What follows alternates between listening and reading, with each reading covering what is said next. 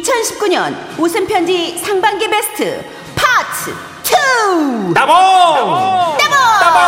에스파뇰 레코레 따봉!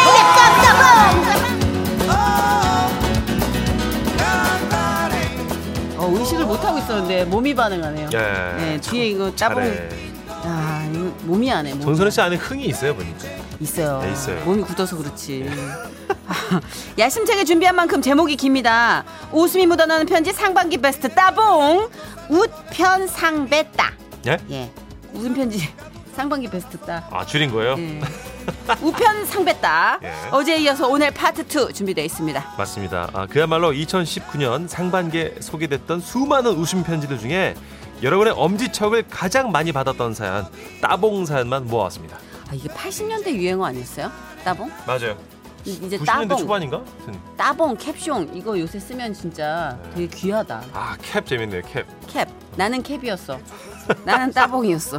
예.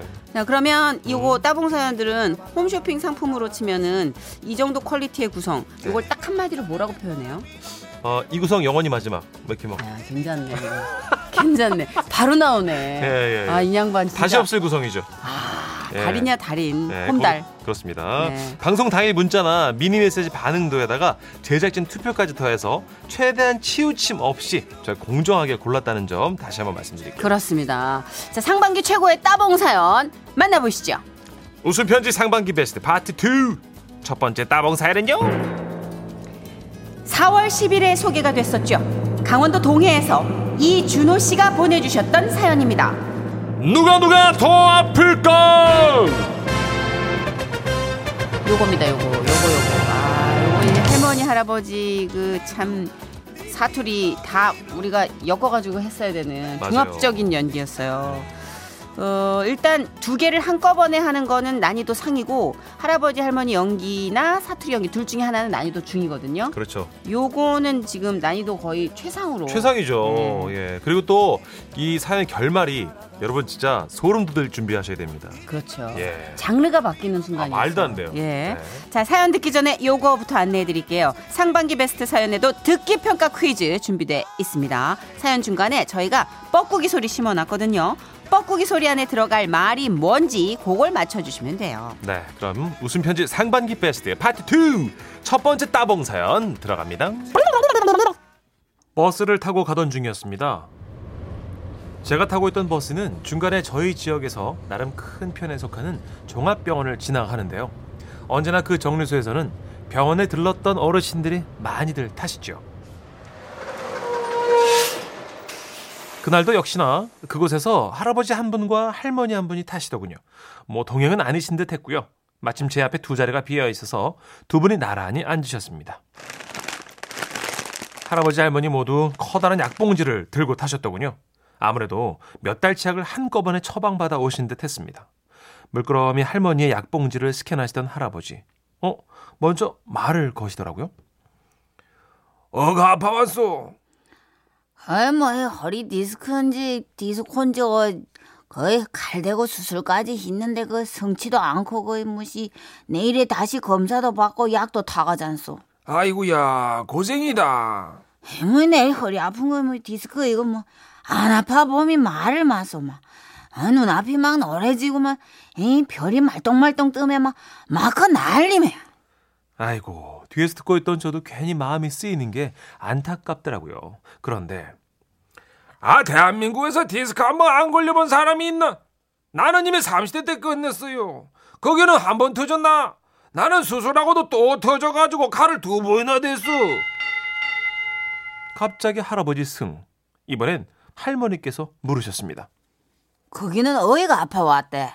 아이고 말도 마요. 나는 안 아픈 데가 없어. 이게 다 관절염 약에 안과 약에 세 달치씩 타가지고 다음 때는 또 심장약을 타러 오고 언제 이래 걸어다니는 게 기적이라 기적. 아이고 뭐 그래봤자 뭐 두 봉다리네. 나는 시봉다리.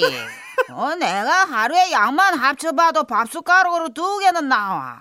그 종일 밥 안 먹고 약만 먹어도 배가 부르고 그 소화가 안 되잖아. 그 소화제를 따로 먹어야 할 판 아니니. 와, 이 오늘 다간 약들은 둘 데가 없어가지고 말이니 머리에다 이고 있을 지경이지 않소. 할머니 승. 그때부터 두 분 만에 누가 더 아픈가 질병 배틀이 이어지는데, 홍코너 올해 연세 70대 후반 주정, 방금 허리디스크 수술을 받고 돌아온 할머니. 나는 지난 겨울에 있지 않소, 그 눈길 가다가 확 자빠져가지고는 여기 어깨 쪽지하고 팔하고 뼈가 동강동강 다 부러져갖고 병원에 입원을 하고 교훈에 기부스를 하고 난리도 아니지 않소. 웃으면 안 되는데 미치겠네 진짜. 저 코너 올해 연세 80 정도 추정, 방금 관절염약과 안과약을 타고 돌아온 할아버지. 아이고, 야, 그래봤자 골절 그 붙으면 그만이래요. 나는 이 무릎부터 발끝 목 끝까지 철심이 박혀있지 않더랬소. 교통사고가 나서 다리뼈가 산산조각이 나지 않았겠소. 나는 거의 3년 전인가 거의 뇌경색이 와가지고 이거 갑자기 막 발다리가 뻣뻣해지면 머릿속이 하얘지면 막 삐뽀삐뽀 응급차를 다 부르다가 병원에 가지 않았겠소. 그때 의사 선생님이 나 조금만 늦었으면 평생토록 발달이 이래 못 쓴다 했지 않소. 그 재활치료가 뭔가 내 몇 달을 그냥 다 받았지 않소. 뭐이 뇌경색? 아이고 말도 마요. 나는 뇌출혈. 나는 의사 선생님이 30분만 늦었으면은 그 저승사자 맞절할 뻔했다고 천만 다행이고 하지 않았소. 이씨, 나는 요로 결석도 왔어. 뱃속에 돌덩이 넣고 댕겨봤니? 와, 이거 어찌나 아픈지. 아이고 말도 마요. 그거 총 맞아봤소? 내가 일전에 월남에서 쏟아지는 총탄을 피하다가 막 옆구리에 살짝 스쳐 지나가는데, 이야, 내 그 사정을 어째다 얘기를 하고소. 세기의 대결이었습니다. 하지만 총까지 나왔는데 이쯤 되면 그냥 할아버지의 KO 승으로 끝날 줄 알았거든요. 그런데 나는 요실금이래요. 나는 손가락으로 류마티스. 요래 대상포진 봤나? 고지혈증 들어봤나? 요 발가락에 티눈이 컸다 애댕이마이 엄청 실이 크다래. 난 내성 발톱이 파고들다가 땅속까지 뿌리를 내리고 들어갈 지경이 있잖아. 말도 안 돼. 아이 거짓말 뱉은 진짜. 와, 진짜 이쯤 되면 걸어다니는 종합병원 아닌가요? 세상의 모든 병명이 다 나올 지경이었습니다. 저렇게들 많이 편찮으신데 어떻게 이렇게 짱짱한 목소리로 버스에서 싸우시는지 정말 알다가도 모를 지경이었죠.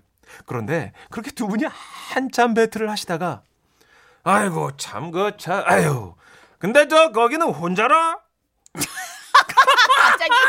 갑자기요? 정말이요 정선희 씨, 갑자기 분위기가 그렇게 흐르대요? 어디요? 벌써 갔지래요. 거의 10년도 넘었지 않았겠어. 윤감님은요? 나도 한참 전에 갔지. 한 20년 됐나? 살짝 걱정이 됐습니다. 또 이걸로 한판 대결이 펼쳐질까 봐. 그런데요. 아이고 참 그저 어디까지 가오? 얘는 있잖아요. 그 열정거장도 더 가야 하는데. 그 저 이 다음 정거장에 가면 집 잘하는 데 있는데 그 시간 되면 저가 한 젓가락 하지 아이 하겠소? 마카 내가 돈이 없지 시간이 없나? 아이 줬어. 한 그릇씩 하면 건강 얘기나 더 하지요. 나쁠 거 없대요. 아, 통했네. 그렇게 가만히 있어봐요. 좀 서로를 부축하며, 이거 코에 바람 좀 넣을게요. 그렇게 서로를 부축하며 다음 정거장에서 내린 할아버지와 할머니. 차창 밖으로 내려다보니 참 보기 좋으시더라고요. 아무쪼록 두 분 꼭꼭 맛있게 드시고요. 서로의 건강을 챙기며 아름다운 시간 가지시길 바라겠습니다. 두 분 정말 잘 됐으면 좋겠어요. 야, 웃긴데요.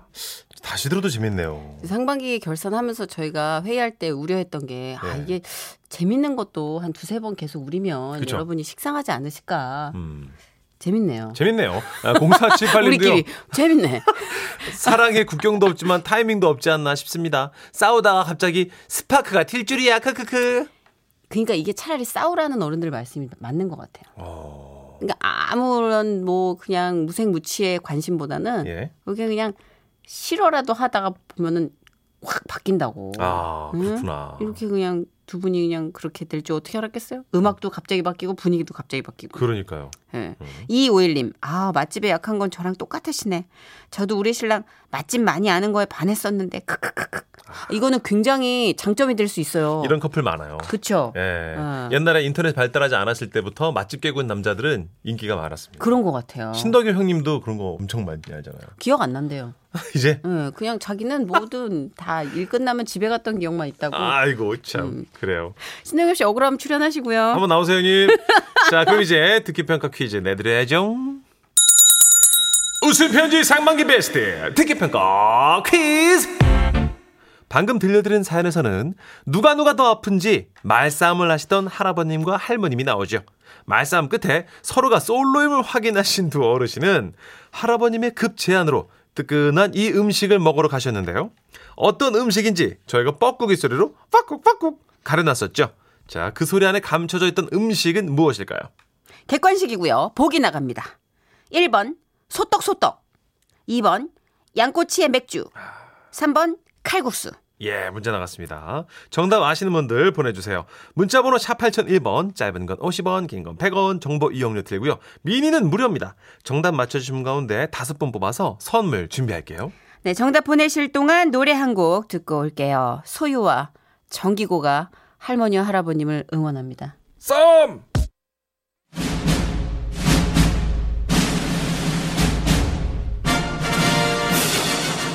(2019년) 웃음편지 상반기 베스트 파트 2 따봉! 따봉! 따봉! 따봉!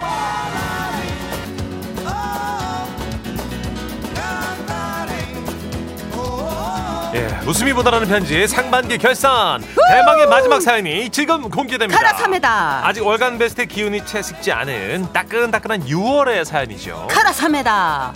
오늘 준비한 세 번째 따봉 사연이자 2019년의 마지막 상반기 베스트 작품입니다. 세 번째 따봉 사연 발표합니다. 6월 13일에 소개됐었고요. 경기도 성남에서 김희경 씨가 보내주셨던 사연입니다. 라면 먹고 생근이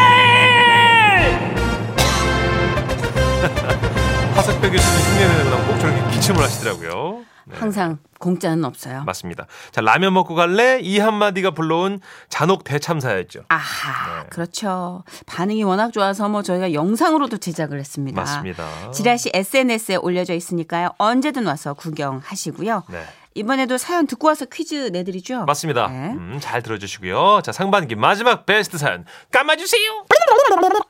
때는 지금으로부터 3년 전 데이트를 하던 중이었습니다. 아, 날씨 좋다. 아, 저기야, 그 우리 부모님이랑 형네 식구 그 다 여행 갔거든. 아, 진짜? 좋으시겠다.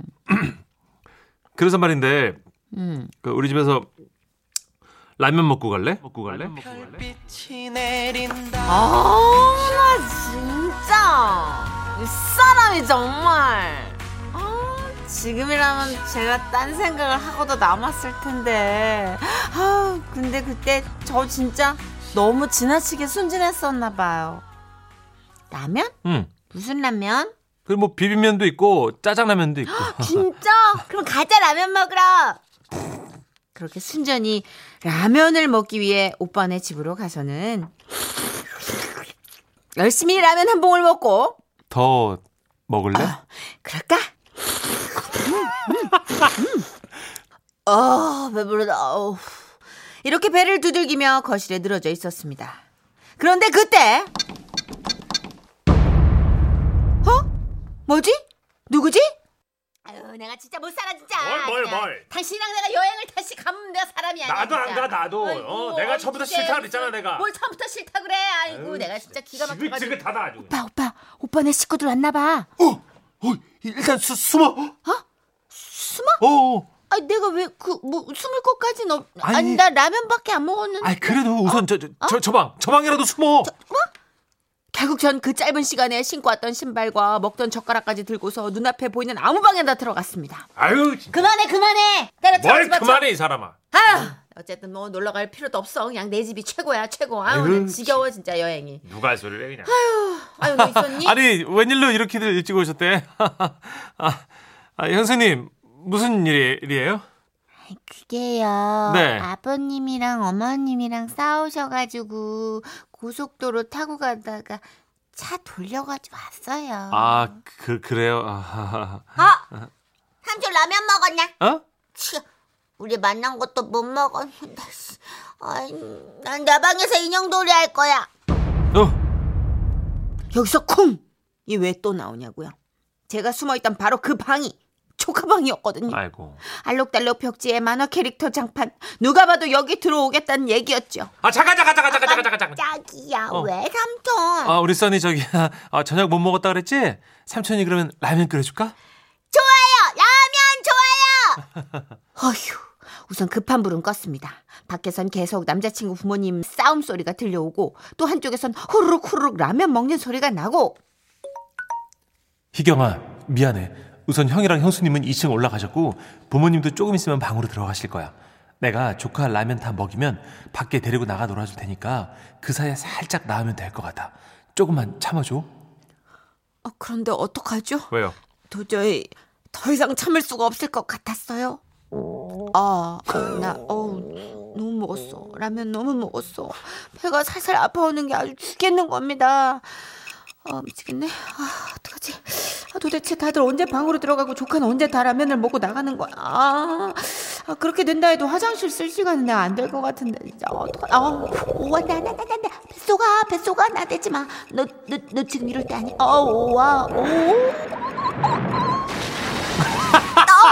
그야말로 일촉즉발의 상황. 천둥이죠. 이대로 내 인생을 접고 싶던 그 순간 제 눈에 들어온 물건 하나가 있었으니 그것은 바로 유아용 변기. 옐로우와 블루, 핑크톤이 혼합된 앙증맞은 디자인에 뚜껑을 닫으면 의자, 뚜껑을 열면 응가의자. 편안한 쿠션이 즐거운 배변 훈련에 도움을 주는 가로 35, 세로 42cm의 앙증맞은 이화용 변기. 설마. 미안하다 응가 의자야. 너는 이런 다 큰 어른의 것을 받아들이게 될 거라 상상도 못했겠지. 나도 그래. 나도 아기 상어의 입속으로 나의 것을 밀어넣게 될 것이라고 내가 상상을 안 해봤어. 어머. 그래도 덕분에 급한 불은 끄게 생겼다 싶던 그때 갑자기 이 유아용 변기에서 멜로디가 흘러나오는 겁니다. 뭔 소리냐 이거? 어디서 나는 소리야 이거? 전화 왔나 어디? 이거 내 응가 변기에서 나오는 노래인데. 점점 가까워져 오는 발자국 소리. 응가 의자야 왜 혼자 노래를 부르는 거니? 써니가 방해하는구나. 그래 저기 나의 조카 써니가 이제 곧 자기 방으로 들어가겠네. 더 이상 물러설 곳이 없었습니다. 전 우선 급하게 뒷정리를 대강하고 숨겨왔던 신발을 제대로 고쳐 신었죠. 그리고 문제의 유아용 변기를 품에 안고서 카운트다운을 하기 시작했습니다. 셋, 둘, 하나. 뭐야 방금 뭐가 지나갔냐? 나 응가 의자 도둑이. 그래 도둑이다. 울지마 삼촌이 도둑 잡아올게. 써니는 위험하니까 여기 있어. 엄마 아빠도 나오지 마세요.